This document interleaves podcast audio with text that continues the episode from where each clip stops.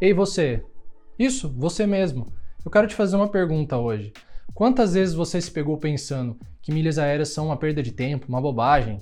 Que milhas aéreas só são para pessoas ricas ou quem tem tempo para mexer com elas, que você é muito atarefado? Quantas vezes?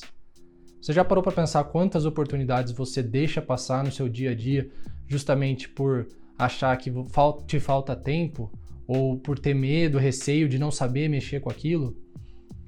A base do sucesso é justamente você ter uma mente programada, um mindset correto, direcionado aos seus objetivos. E além disso, você precisa somar o conhecimento e ferramentas para que esse objetivo seja atingido.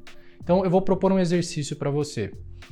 Acompanhe todas as minhas postagens, mesmo as antigas, baixe o e-book que eu deixei disponível para todos e faça uma análise do que seja nos últimos seis meses, o último ano, os últimos dois anos, da quantidade de milhas que você deixou de acumular. E não só isso, faça uma análise também de quantas milhas você conseguiu acumular.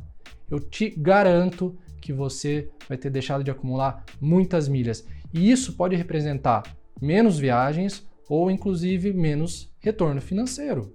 Então, pense um pouco nisso, olhe todas as minhas postagens, é, se você se sentir à vontade para compartilhar esse resultado, essa somatória comigo, fique à vontade, eu vou ficar muito feliz em poder ajudar, inclusive, a você acumular mais milhas.